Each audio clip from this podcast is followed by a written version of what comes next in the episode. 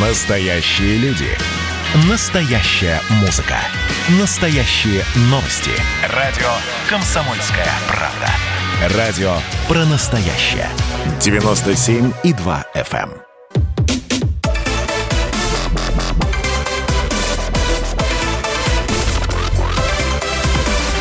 Радиорубка. Будет жарко. Студии Елена Фонина я приветствую наших радиослушателей в Москве и в других городах вещания. Как всегда, в течение этого часа мы с вами будем спорить о важном, об актуальном. Ну, сегодня Будем спорить об истории и о Иосифе Виссарионовиче Сталине. А, да, но начну я вот с чего. Понятно, что а, личность э, генералиссимуса вызывает и по сю пору достаточно бурные дискуссии, но особенно если для этого находится некий исторический эм, как бы контекст и повод. И вот каждый год, 31 мая, в Казахстане отмечается День памяти жертв политических репрессий – последние несколько лет еще и День памяти жертв Голодомора 30-х годов прошлого века. И вот а, в связи с, а, собственно, очередной годовщиной в «Новой газете» вышла большая статья, которая ставит вот такой вопрос. 90 лет Голодомору в Казахстане, убившему не менее миллиона казахов, вина СССР и Сталина неоспорима, как за это будет отвечать Россия. Но я думаю, что на память вам, естественно, приходят и все претензии, которые высказывались Советскому Союзу э, времен Сталина и от украинцев, и не только, кстати, времен Сталина, но и раньше. И э, все претензии, которые звучали со стороны э, бывших республик прибалтийских, а ныне самостоятельных государств, мол, типа насильно нас втаскивали и насильно нас застраивали, не мы вас об этом просили. Так вот, вопрос, который сегодня мы хотим обсудить и с нашими уважаемыми спорщиками, и в первую очередь э, с вами, наши уважаемые радиослушатели. Должна ли современная Россия отвечать за ошибки Сталина. Я прямо сейчас э, даю возможность вам начинать голосовать, э, поскольку я думаю, что у каждого есть ответ на этот вопрос. Если нет, то его сейчас несложно для себя сформулировать. Да или нет. И э, этот ответ отправляйте на Viber, WhatsApp и Telegram. 8 967 200 ровно 9702. Голосование уже началось. В завершении часа обязательно его итоги до вас донесу. Ну и плюс к этому телефон прямого эфира весь час в вашем распоряжении. 8 800 800 200 ровно 9702. Должна ли современная Россия отвечать за ошибки Сталина? Вот такой вопрос сегодня будут обсуждать и по этому поводу будут дискутировать политик Николай Платошкин. Николай Николаевич, здравствуйте. Здравствуйте, спасибо за приглашение.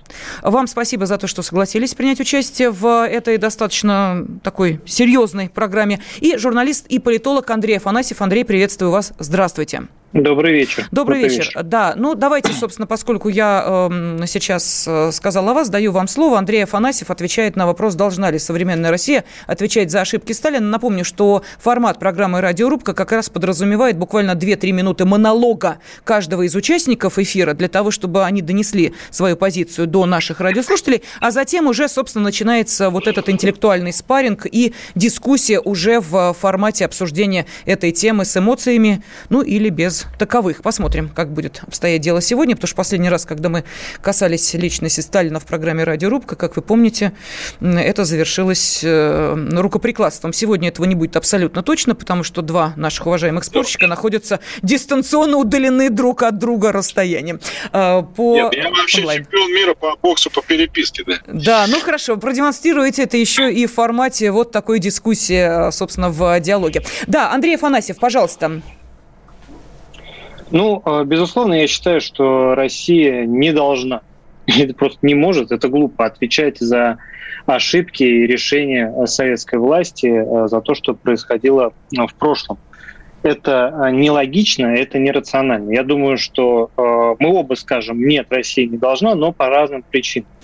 Дело в том, что я считаю Россию и народы, проживающие на территории России в ее нынешнем виде, в первую очередь русский народ, главными жертвами политики э, властей, э, большевиков, Сталина, Ленина, да и Хрущева и всех остальных, потому что никто так не пострадал от советской власти в годы советской власти, как русский народ, как другие народы, связавшие свою судьбу с русским народом.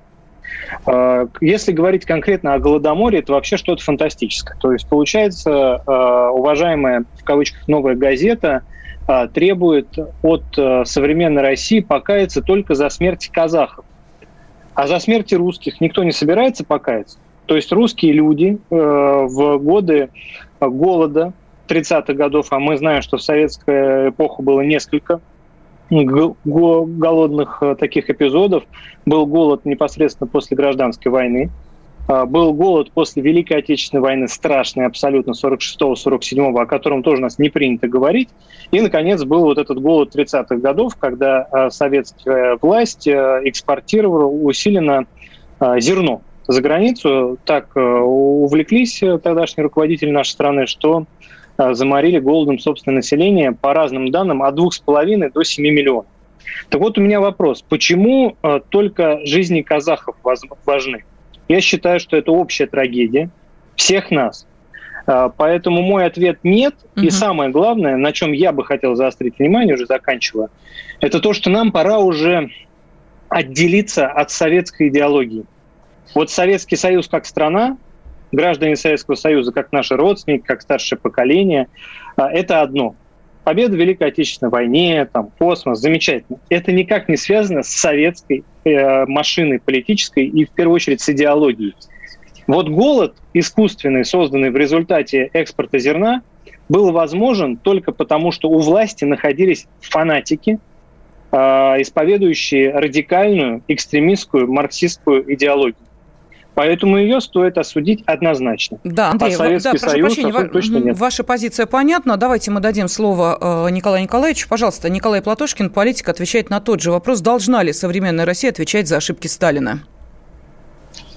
Ну, я говорю нет, но абсолютно не по тем, конечно, причинам, что господин Афанасьев, который, вообще не понимает, из-за чего, собственно, голод был в Казахстане. Господин Афанасьев, там зерно не производилось тогда, чтобы вы просто понимали. Да, зерно там начало производиться с 56 года с освоения целины, но если вы не в курсе.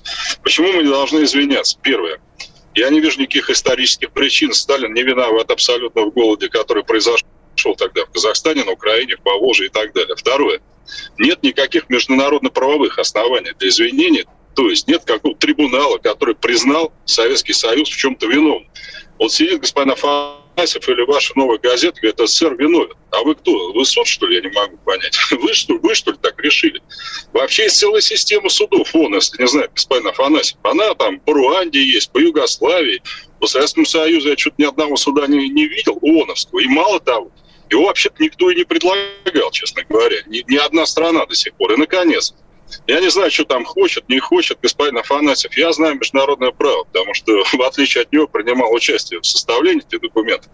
Там э, Россия к СССР не имеет никакого отношения. В вашей голове, может, и не имеет. А с точки зрения международного права, э, декларация официальной Российской Федерации, что Российская Федерация, внимание, государство продолжатель Союза Советских Социалистических Республик. Не правоприемник, а именно продолжать. Именно на этом основании у нас есть место в Совете Безопасности ООН, который, кстати, принадлежал СССР, а не РСФСР. У нас есть, э, так сказать, право монопольное на ядерное оружие, о чем сейчас сожалеет Украина, например, очень, да, что у него ее нет и так далее и тому подобное. У нас было полное право на золотовалютные резервы всего Советского Союза, а не Российской Федерации. А то, знаете, с этим мы согласны, с этим не согласны. Войну выиграл русский народ, а вот голод от советская власть. Ну, хватит ерундой заниматься. Войну выиграл советский народ. Красная армия, которая была рабочей крестьянской, красной, потом красный, и флаг господина Афанасьев над Рейстагом взвился не трехцветный, а красный. Но, да-да-да, а, тем не менее, все-таки, вот смотрите, а, Андрей в, а, в своем вступлении к нашей теме сказал о том, что русский народ в данной ситуации выступает как страдалец. Согласны ли вы с этим? И действительно ли есть некая вот такая обреченность русского народа от, перед правителями, которые, собственно, и должны нести ответственность за то, что они натворили и наворотили? Вот я немножко перефразирую, а да? А что натворили? Что натворили вы мне можете разъяснить? Я пока просто Андрей, не понимаю. что натворил? Я, пожалуйста, Давайте. я могу сказать, что натворили. Во-первых, политика расказачивания, которая началась... Э, мы говорим сейчас о событиях 30-х годов. И события ну. в Казахстане – это просто информационный повод, чтобы нам с вами, Николай Николаевич, э, пообщаться. Э, мы говорим о всех событиях 30-х годов. И а то, что пшеницу не выращивали. Николай Николаевич, прекратите перебивать. Я вас не перебиваю, и меня прошу тоже не перебивать. Соответственно, зерно, если не выращивали в Казахстане, это не значит, что его не выращивали вообще. А, если говорить о том, что советская власть сделала с русским народом, то достаточно вспомнить политику расказачивания, минимум 3 миллиона жертв, раскулачивание. Вот спросите всех тех, кто сейчас живет, оставшиеся русские в Казахстане, в подавляющем большинстве, как они там оказались. Очень многие оказались в результате того, что их туда насильно переселяла э, советская власть. Что происходит? Потом любые желающие, сейчас, как Николай Николаевич начнет кричать, а, любые желающие могут в интернете а, просто в поиске набрать категории снабжения регионов СССР и посмотреть, в какие регионы СССР в первую очередь поставлялись товары, а в какие в последнюю. И они увидят там очень много интересного. В частности, что регионы, которые сейчас называют Центральным федеральным округом, и вообще регионы, где компактно проживает больше всего людей русских по национальности, снабжались Советским Союзом, советским руководством в последнюю очередь. В первую очередь снабжались э, периферии, наша э, национальная республика, национальная окраина. Андрей, я Почему прошу прощения, да-да-да, давайте вы э, продолжите, а, прошу прощения, да, мы сейчас уходим на небольшой перерыв, вы э, продолжите э, вашу позицию доносить до наших радиослушателей буквально через несколько минут. Третий занимательный факт про Надану Фридрихсон. Она прирожденный счетовод. Складывая один плюс один, у меня получается не два, а двадцать два. Четвертый занимательный факт про Надану Фридрихсон. Она отлично умеет держать удар. Мыслитель, поэт, философ Анатолий Кузичев. Боксер еще и лыжник. Ну, боксер он так себе. Че, не пробила тебе разве печень в тот раз? Каждый понедельник и вторник в 6 часов вечера по московскому времени слушайте многогранную Надану Фридрихсон и ее звездных соведущих в прямом эфире. Вот мы дружной компашкой на радио «Комсомольская правда» будем для вас вещать.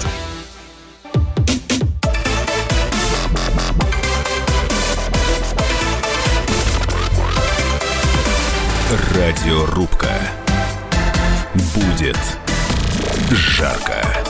Вина СССР и Сталина неоспорима. Как будет отвечать Россия, в том числе за голодомор в Казахстане? Вот таким вопросом задается новая газета. И, собственно, большой материал в этом издании стал отправной точкой для нашего сегодняшнего спора. Должна ли современная Россия отвечать за ошибки Сталина? И об этом спорят политик Николай Платошкин и политолог-журналист Андрей Афанасьев. А, я напомню нашим радиослушателям, что у нас а, по-прежнему есть и телефон прямого эфира для ваших звонков. Их уже достаточно много. Сейчас будем слушать мнение аудитории 8 800 200 ровно 9702. Ну и, конечно, Вайбер, WhatsApp, Telegram 8 967 200 ровно 9702 э, для ответа на этот вопрос. Во-первых, на этот номер вы можете отправить большое развернутое текстовое сообщение, ну, такой комментарий от вас, ответ на этот вопрос, или принять участие в голосовании. Вот во втором случае отправляйте или слово «да», или слово «нет». Должна ли современная Россия отвечать за ошибки Сталина? Сейчас будут телефонные звонки, но пока дам возможность э, Андрею продолжить и завершить свою мысль, а Николаю Николаевичу, собственно, э, на нее ответить. Пожалуйста, Андрей.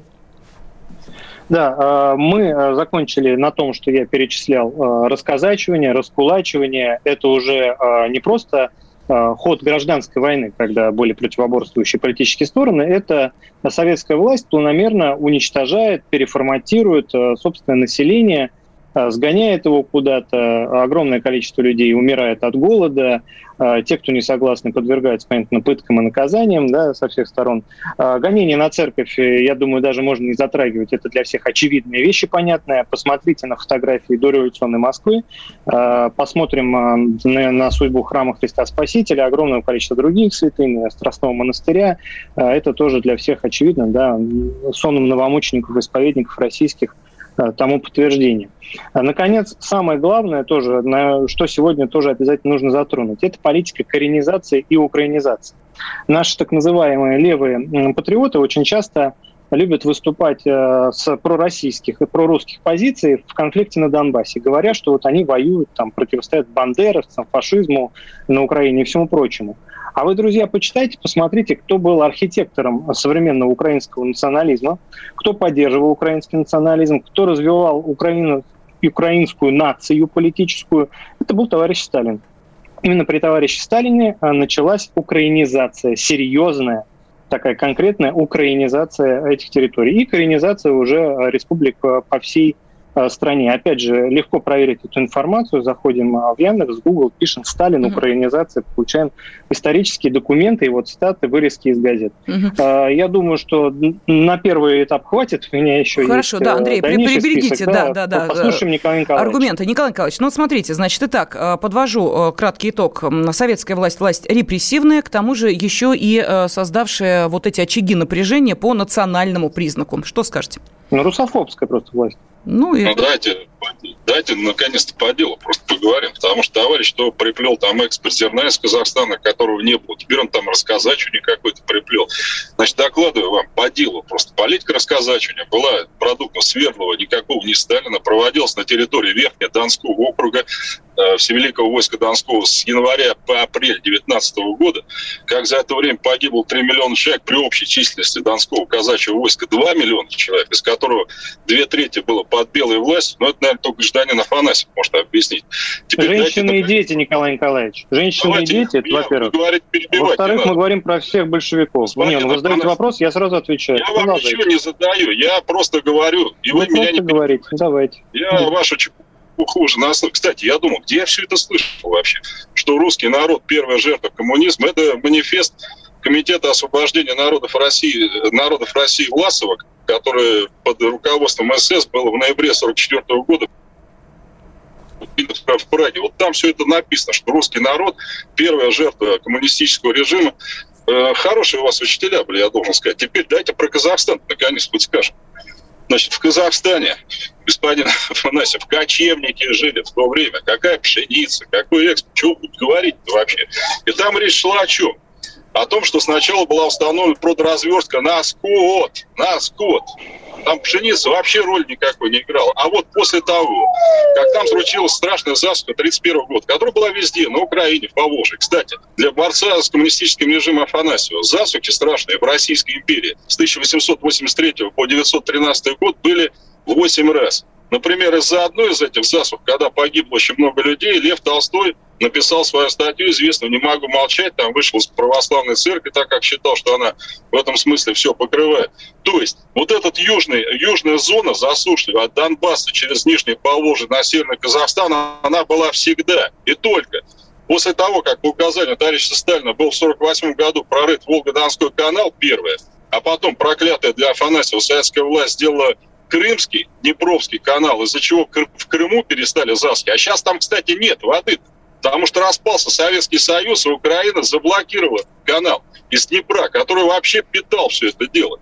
Так вот, я вам докладываю, что болтовня, там Яндекс и прочее. После того, как Заска возникла в Казахстане, как и в Поволжье в то время, как и было в 21 году, как он правильно сказал, и до этого это никак не связано с советской властью. А вот советская власть по личному указанию Сталина направила в Казахстан 31 миллион пудов зерна для того, чтобы спасти людей. И ни с какого с каким экспортом это не было связано. Ну, путь для тех, кто, может быть, не знает, там, аж 16 килограмм. Вот это, видите, это разговор по факту. А вы мне что говорите? Советская власть должна покать. За что? Да черт его знает. То ли за экспорт, то ли за рассказачивать, то ли еще за что. Ну, ну всегда начнется, найдется за что каяться. Правильно? Дайте еще что-нибудь придумаем в конце концов, правильно? Самое интересное, что покаяться просит Афанасий, а правительство Казахстана почему-то не просит. Вот самое интересное. А знаете, почему не просит? Потому что, несмотря на лживое утверждение Афанасьева, что русских в Казахстан согнали, русские приехали целину туда осваивать. Они приехали на пустынный район. Отсюда, кстати, русское слово «целина». Целое, да, там никто не жил. И весь Северный Казахстан только с 50-х годов стал русским. Ну и, наконец, для особо одаренных хочу отметить, что в то время, когда, ну, типа, происходил там какой-то голодомор в Казахстане, Казахстана вообще не было. Это была казахская, не казахская, а казахская АССР в составе РСФСР. Угу. Перед кем должны извиняться? Перед самим собой. Ну, надо же все-таки историю маленько знать, прежде чем приходить. Хорошо, Николай Николаевич, да, а, прошу прощения, давайте мы все-таки дадим возможность нашим радиослушателям тоже а, присоединиться к обсуждению этого вопроса в рамках программы «Радиорубка». Должна ли современная Россия отвечать за ошибки Сталина? Вот Бекбулат из Саратова с нами. Здравствуйте. Алло, здравствуйте, всем здравствуйте. Что Хотя скажете? Бы, конечно, я просто, я просто хочу только одно сказать. Я никак не могу понять, откуда такие люди берутся. За что мы должны извиняться? Я не могу вот этого понять. За что? Перед кем? Все правильно Николай Николаевич сказал. Вы не, подум... Вы не подумайте, что я э, сторонник Николая Николаевича. Нет, я просто не могу понять, откуда берутся вот эти люди. Вот именно вот этот вот оппонент. Я не пойму, никак не могу понять. Ну, подождите, Бекбулат, секундочку. Ну, э, давайте мы Я от личности сказал, оппонента... Да.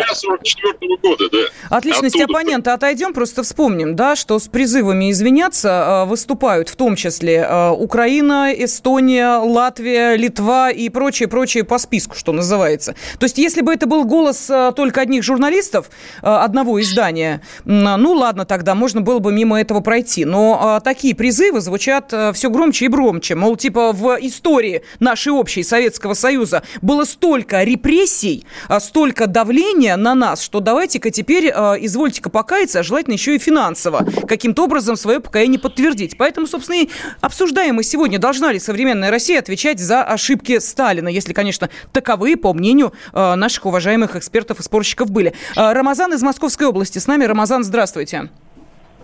Здравствуйте.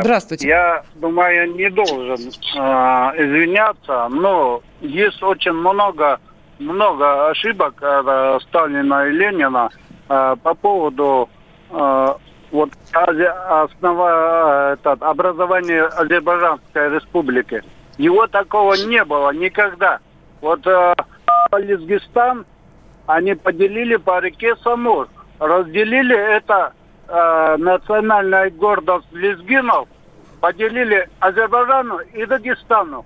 А раньше была это Горская республика называлась. А еще, тем более, вот этот Медведев Дмитрий Анатольевич, так, все, он... мы дошли до Дмитрия Анатольевича Медведева. Давайте его оставим в покое. Он э, сегодня не входит в круг Елена, наших тоже, интересов. Да, да пожалуйста, Андрей, пожалуйста. Бекбулату, да. Бекбулат из Саратова. Значит, послушайте меня, пожалуйста, внимательно. А, я говорю, что Россия не должна, не должна ни перед кем извиняться. Я говорю о том, что мы, русские и все остальные народы, связавшие свою судьбу с русским народом, проживающие на территории России, мы являемся такими же жертвами советского э, режима, как и все остальные. Голод был, был. Это же все признают. Это же никто не отрицает, что голода не было. За чего он в был? В момент, в момент. Подождите, Николай Николаевич. Вот. Э, во время голода наращивался экспорт зерна? Наращивался. Нет. Почему? Нет. Нужно было покупать э, трактора, всю остальную технику. А люди там, да, ладно, люди. Э, в общем, абсолютно верно сказали, что не было никакой, никакого Казахстана. Казахстан, Украина, Белоруссия и все остальные практически в подавляющем большинстве бывшие республики Советского Союза обязаны своим появлением советской власти. Угу. Владимир Ильич Ленин, Иосиф Виссарионович Сталин придумали эти страны, создали, и потом по границам, нарисованным мудрой рукой вождя народов, эти страны от нас и отвалились когда вы все уже это признаете. Понятно, со всеми вытекающими современными конфликтами. Ну, да. Андрей, да. давайте я сейчас вновь вынужден вас прервать. А, дальше следующую часть после новостей середины часа начнем с ответа Николая Николаевича на а, те тезисы, которые вы успели изложить до завершения очередной части программы «Радиорубка».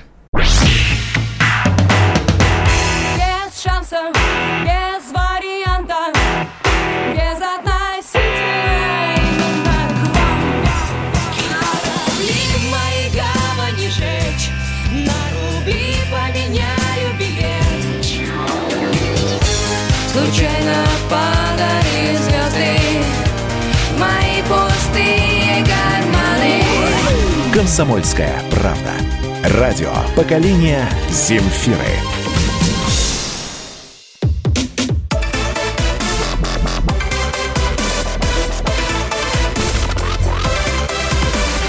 Радиорубка. Будет жарко. Получать деньги и быть независимым не получится. Об этом заявил председатель Госдумы Вячеслав Володин, комментируя требования Чехии, Украины, Грузии и стран Прибалтики о всевозможных компенсациях, а, которые, собственно, эти страны предъявляют за общее прошлое. Ну, а, кто-то в составе Советского Союза, кто-то, соответственно, в соцлагере. Плюс еще а, и Казахстан отмечает День памяти жертв политических репрессий и День памяти жертв Голодомора 30-х годов прошлого века. И, собственно, вина СССР и Сталина неоспорима. Как за это будет отвечать Россия? Вот таким вопросом а, задается одно из изданий. И в связи с этим у нас возникает вопрос, который мы обсуждаем в рамках программы «Радиорубка». Должна ли современная Россия отвечать за ошибки Сталина? И сегодня об этом спорят журналист и политолог Андрей Афанасьев и политик Николай Платошкин. У нас а, по-прежнему есть и телефоны а, прямого эфира, и возможность проголосовать. Обращаюсь к нашим радиослушателям интересно, как на этот вопрос ответите вы. А, пожалуйста, ответ «да» или «нет» отправляйте на Вайбер, WhatsApp и Telegram 8 967 200 ровно 9702. Ну и я обещала, что после а, того, как а, очередную порцию аргументов выдал журналист Андрей Афанасьев, на все, собственно, его постулаты ответит политик Николай Платошкин. Николай Иванович, вам слово. Надо напомнить, какие э, тезисы выдвигал Андрей. Да, Нет, вы помните. Давайте. Особо ничего напоминать, тут э, просто надо действительно смотреть. При советской власти, там, что при Сталине и так далее, был рост территории нашей страны.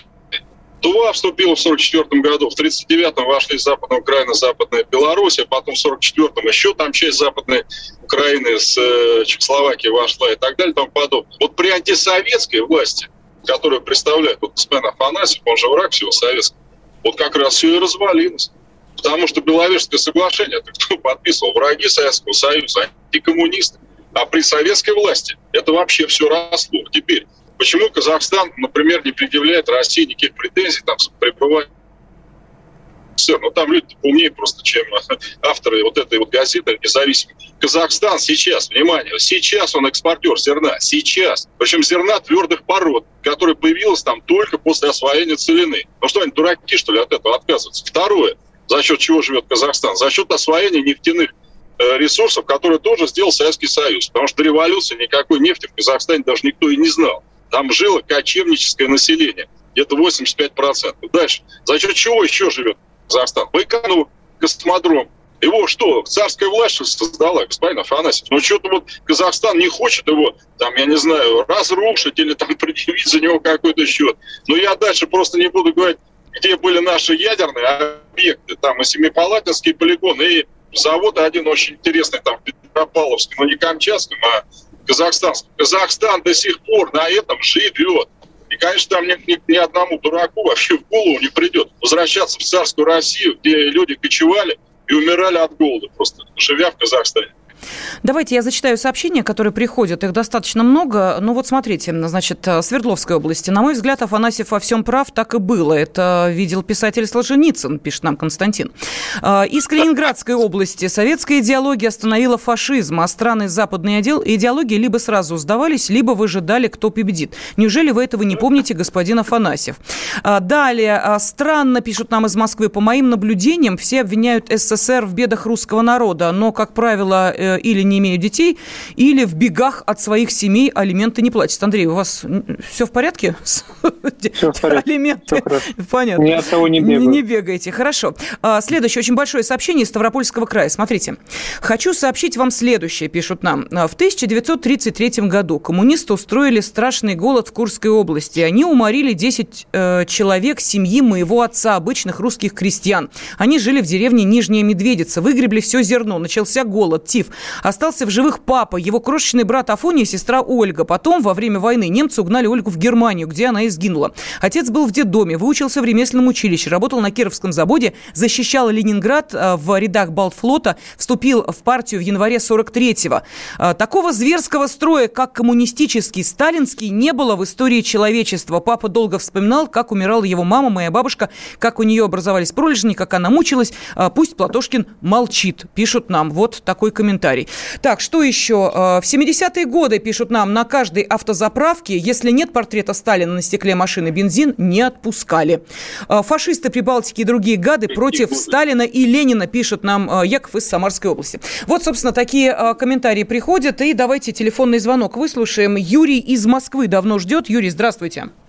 Да, добрый вечер. А, а, добрый Хотел вечер. поблагодарить Андрея Афанасьева, вот, действительно, за, в принципе, все правильное изложение, да, вот мне самому там 45 лет, да, а, я очень хорошо помню рассказы родителей, к сожалению, бабушку, дедушку не застал, именно вот таких кулаков. Кулаков, те, кто ну, грубо говоря, работали сами на своей земле, да, у которых было крепкое хозяйство, которые имели несколько там лошадей, коров и так далее, как они в 30-х годах там а, между молотом и наковальней метались, чтобы, так сказать, это, их не угнали а, в Сибирь, чтобы а, остаться жить, так сказать, да, и так далее. Поэтому все рассказы господина Платошкина, вот, о том, как это все было хорошо и так далее, ну, это все здорово людей, которые либо не знают историю, либо, так сказать, э, просто глаза на это дело закрывают.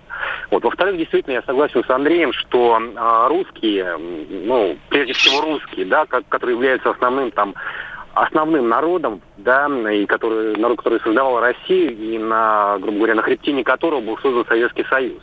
Даже один тот факт, допустим, да, что абхазам за выращивание примерно одинаковых по трудозатратам мандаринов платились там, сколько там, по-моему, в районе рубля, а, или даже больше. А русскому крестьянину платилось сколько там, 6 копеек, ну, колхознику и так далее. Русский крестьянин я, мандарина не, не выращивал. да. Откуда я, русского крестьянина я, мандарина? Я, я объясняю, по трудозатратам э, картофель выращивали, выращивали Причем тут мандарины Россия? Ну, можно не перебивать на меня. Оставьте свое коммунистическое хамство, пожалуйста.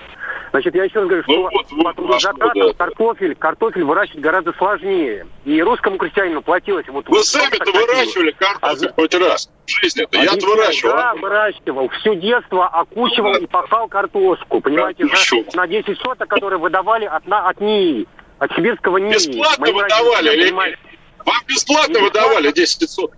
Слушайте, я бы с удовольствием лучше покупал его, понимаете, а не пахал там а, а не купили? так сказать, на, на, на выращивание вот этого дела. А чего ж не купили? Потому, потому что жрать нечего Бесплатно было. Бесплатно взяли, да? От советской власти. Жрать нечего было, а все это было оплачено трудом родителей, которые вам получали видно, копейки. что вам нечего было копейки жрать, получали, копейки получали, что там очереди на квартиры там ждали десятки лет, чтобы получить квартиру несчастную. Да сейчас нет очередей, сейчас вообще квартиры не дают. Сейчас, сейчас квартиры не дают вообще. Заработать, в конце концов. С высшим образованием можно заработать сейчас квартиру. Все заработали сейчас на квартиры, конечно. Сейчас не в этом дело. Да, спасибо, Юрий. Просто, ну, тут уже дискуссия развернулась между Николаем Николаевичем и э, Юрием, хотя, в общем, ну, тоже в рамках программы «Радиорубка» это возможно. Да, Николай Николаевич, я вижу, что вы там э, готовы высказать свое отношение к тому, что сейчас э, Юрий сказал. Итак, э, Советский Союз – страна репрессий, э, страна, где э, труд э, всех оценивался по-разному, э, отнюдь не по трудозатратам, а исключительно из неких э, политических и националистических, национальных соображений, скажем так, э, так ли это? Ну, такую чушь, что, может только фактами опять комментировать. Смотрите, этот э, товарищ, который с трудом пережил репрессии, у него 10 соток дали бесплатно, потом бесплатно ему дали квартиру, но его родители. Да, в очереди он за ними стоял. Да сейчас хоть обстоись. Тебе все равно никто ничего не даст, понимаете? Сейчас с высшим образованием квартиру можно купить. Вот он про какую страну хоть рассказывает. Кто сейчас с высшим образованием может спокойно купить квартиру без ипотеки? Ну что чепуху градить? А в советское время всем квартиры дали бесплатно, именно, бесплатно. И, кстати, земля, которая давалась в советское время, он-то, видите, 10 получил, а мои родители, например, 30 соток получили. Потому что они работали в сельском хозяйстве. И ничего за эту землю не платили. Ни налогов там, я не знаю, ни каких-то сборов. Но отказался бы этот товарищ от репрессивной советской земли? Нет. Взял таки, понимаете, на всякий случай. Пусть будет. Ну и плюс, э, понимаете, мандарины с картошкой сравнивать. Ну а что он, я не знаю, капусту, предположим, с яблоками еще не сравнил? Какой-то детский сад. Потом вот сейчас он говорит, там, свобода, демократия. А вы знаете, что в Евросоюзе вся, вся аграрная продукция субсидируется? Абсолютно вся. Причем там сахар может... Они нам сахар почему продавали? Потому что субсидии на сахар там 100% цены сейчас. То есть тебе бесплатно могут, в принципе, отдать, потому что государство все субсидирует. Значит, Советский Союз субсидировал, причем не только, естественно, что он там несет, там мандарины, субсидировали не черноземье, была специальная программа, именно коренные русские районы. Лен, русский шел, Где он, Афанасьев? Куда он делся? Сейчас чемпион мира по производству льна Франция.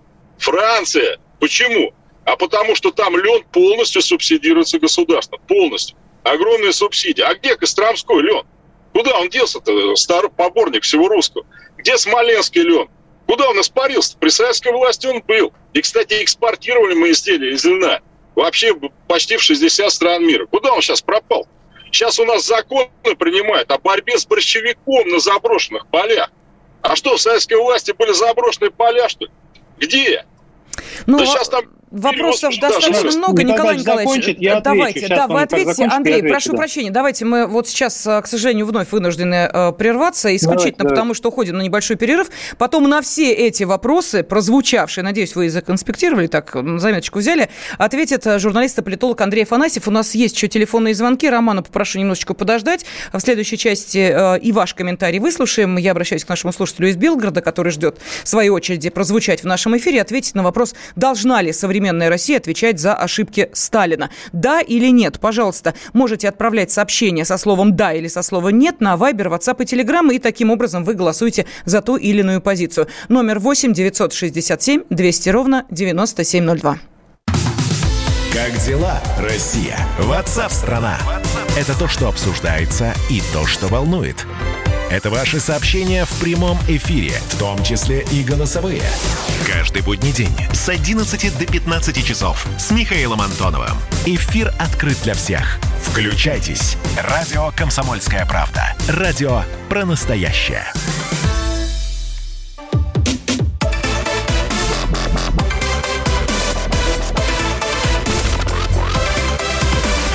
Радиорубка.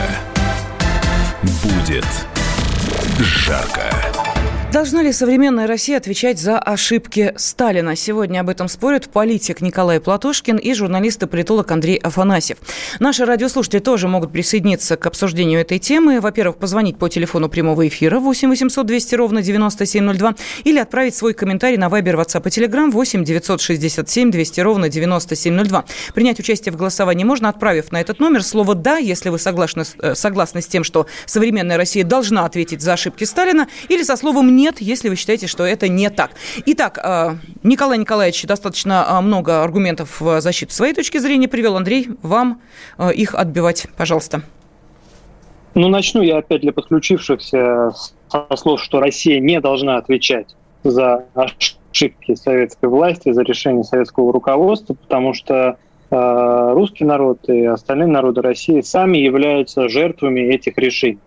Дальше там про лен и все остальное. Смотрите, не думал, что буду э, защищать сегодня э, какое-то существующее наше экономическое решение, но давайте посмотрим фактам в глаза. Да? Сегодня Россия э, возвращает статус крупнейшего экспортера агропромышленной продукции в стране. За прошлый год у нас экспорт агропромышленного на 26 миллиардов долларов, что в полтора раза больше оружейного. Это просто такая точка. И, кстати, Леон, господин Платошкин, он сейчас субсидируется в Тверской области а, огромно выделяются средства, и сейчас фермеры занимаются этим тоже. Если, ну, как бы просто, да, для разговора. А, это не имеет там принципиального значения к нашему сегодняшнему разговору, я в целом. Дальше про то, что происходило в Советском Союзе. Я человек молодой, к счастью, в Советском Союзе жил не так долго, как Николай, Николай Николаевич Платошкин. Почему вот. Но могу сказать, что Андрей? Ну, я считаю, что к счастью. Угу. Я считаю, что к счастью. У вас еще все по-другому. Впереди. Mm. У вас еще я еще буду же. Я понял. Если Николай Николаевич придет к власти, я поживу при советской власти, но недолго. Я понял, да. Нет, а, смотрите, да, я понял, в лагерях. Хорошо, смотрите, значит, э, по поводу, я не ответил Власова и всего остального, о том, что Власов говорил, что э, русские являются главными э, жертвами советской власти.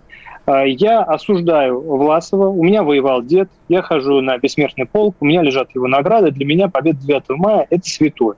Но я считаю, что в, 9, в победе заслугу имеет каждый солдат, каждый наш ветеран, принимавший участие, а никак не марксистско-ленинская идеология. Поэтому вот я таким образом это разделяю и проецирую это абсолютно на все, что касается анализа советского периода.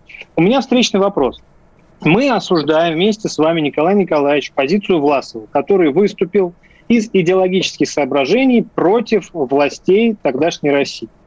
А, но как тогда быть с Лениным, который поддерживал и призывал к тому, чтобы были пораженческие настроения в Первой мировой, как говорили большевики, империалистической войне. Это же та же самая власовщина. Люди, номинально русские, вроде Ленина, говорящие с нами на одном языке, жившие продолжительное время в Российской империи, желали поражения царства российским войскам только потому, что они идеологически разделяли э, другую позицию. Это же та же самая власовщина. Ее же тоже тогда нужно осудить. Николай Николаевич. Да, могу ответить, да? Да-да-да. Пожалуйста. Ну, во-первых, в отличие от Власова, предателя, и Краснова, кстати, тоже большого борца за русскую идею, Ленин никаких чужих мундиров не одевал. И с оружием в руках против своей страны не воевал. Жил он всю войну, если вы забыли, господин Фанасов, в нейтральной Швейцарии. И он выступал за прекращение войны. Так же, как, например, выступали и все страны. Ведь лозунг был какой у всех воюющих держав? Вы забыли? Нет, президент Вильсон его выдвигал. Пораженческие мир, лозунги были у большевиков. Мир без аннексии и контрибуции. Это выдвигал и Вильсон, и Германия, и Ленин, придя к власти, просто сказал, «А за что воюем? Если в результате войны вы все говорите, что не будет ни аннексии, то есть ни превращения чужой территории, ни контрибуции, то есть выплаты, да, везде. А за что воюем-то, собственно говоря? И Ленин что сделал? Он обратился с предложением мира ко всем воюющим странам. И, кстати... А зачем Брест... тогда подписали Брестский мир такой, Николай вот Николаевич? Я хотел об этом сказать, да. Брестский мир, господин Афанасьев, подписала Центральная Рада, которая создала временное правительство. Они большевики. А немцы силы оружия заставили советскую власть признать этот договор Центральной Рады украинской с Четверным Союзом. Хотя Ленин-то был против этого, как известно. Мы не подписали... А зачем признали-то большевики тогда? После, И почему после, декрет о мире красуется на здании МГИМО, который мы с вами вместе потому заканчиваем? Что, потому что ваша царская армия позорно эту Первую мировую войну проиграла и разбежалась еще летом 17 года. После того, как не большевики, а пришедшие к власти антибольшевистские элементы издали известный приказ номер один, отмененный большевиками – которые восстановили армию, которые восстановили отдание чести. И Красная Армия, как вы знаете, господин Афанасьев, разгромила 14 держав, помимо белогвардейских прихвостней, которых вы сейчас защищаете. Помните, что говорили про Колчака, которого вы, наверное, любите, да? Мундир английский. Я не могу сказать, что я большой фанат Колчака. Табак японский, правитель омский. И когда Колчак приехал на фронт, реально его солдаты приняли его за английского генерала. Вот реально, подумали, что это англичанин. Николай Николаевич, у вас вот как-то сбилась власть, оптика, вы меня воспринимаете власть. не за того. Советская власть. Я вас не перебивал, вы об этом просили, по-моему, тоже. Да? Вы мне навязываете. власть была властью национальной, потому что поэтому 75% царских офицеров, господин Афанасьев, воевало это не в белой армии, а воевало в Красной армии, включая генерала Брусилова, под руководством которого царская армия провела единственное более-менее успешное наступление за всю Первую мировую войну. А так откатились до Риги. И Корнилов вас сдал ее немцам, понимаете, для того, чтобы задушить революцию. И большевикам пришлось все это возвращать. Страну, которую ваша царская власть расхристала во главе с Распутиным, который работал с германской агентурой. Это вообще все уже знают, даже, наверное, вы. В отличие от Ленина. Ленин вот не работал с немцами, я понял. Нет, Николай Николаевич, скажите, пожалуйста, скажите, пожалуйста, вы сказали, вот важный момент, что а, советская власть была национальной. А Конечно. национальной властью какого народа она была? Русского? Нет, она была, если вы забыли, она была многонациональной властью. И сейчас... она была не национальной, а многонациональной. Вы, вы оговорились, вы ошиблись. Вы задали вопрос. Если вы да, Конституцию. Российской Федерации читали хоть раз, да? Там источник власти многонациональный народ Российской Федерации. Слышали? А советская это власть какая? Мы же сейчас не в Советском Союзе живем. Вы сказали, а, национальная власть власти. советская. Ну, можно сказать. Или вы сами будете Говорите. отвечать. Ну, поставьте, Говорите. отвечайте так. Многонациональный советский народ был, конечно. И не зря флаг над Рейстагом поднимали и русские, и грузины. И, кстати, между прочим, я хочу отметить, я об этом говорил, что вообще первым в Рейстаг ворвался и поднял флаг казах, э, казах уроженец э, Казахстана. Я живу в Москве на улице снайпера, героя Советского Союза Алии Молдогуловой, который для меня абсолютно, господин Афанасьев, 150 раз более русская, чем многие из современных властей. Спасибо большое за этот спор. Эм, сегодня мы пытались понять, должна ли современная Россия отвечать за ошибки Сталина. Я благодарю политика Николая Платушкина, журналиста и политолога Андрея Афанасьева. И давайте подведем итоги голосования, которое в течение этого часа у нас проходило на Вайбере, WhatsApp и в Телеграме. Итак, должна ли современная Россия отвечать за ошибки Сталина? Да, так сказали, 3%. Нет, Таков ответ 97% наших радиослушателей. Спасибо. Радиорубка.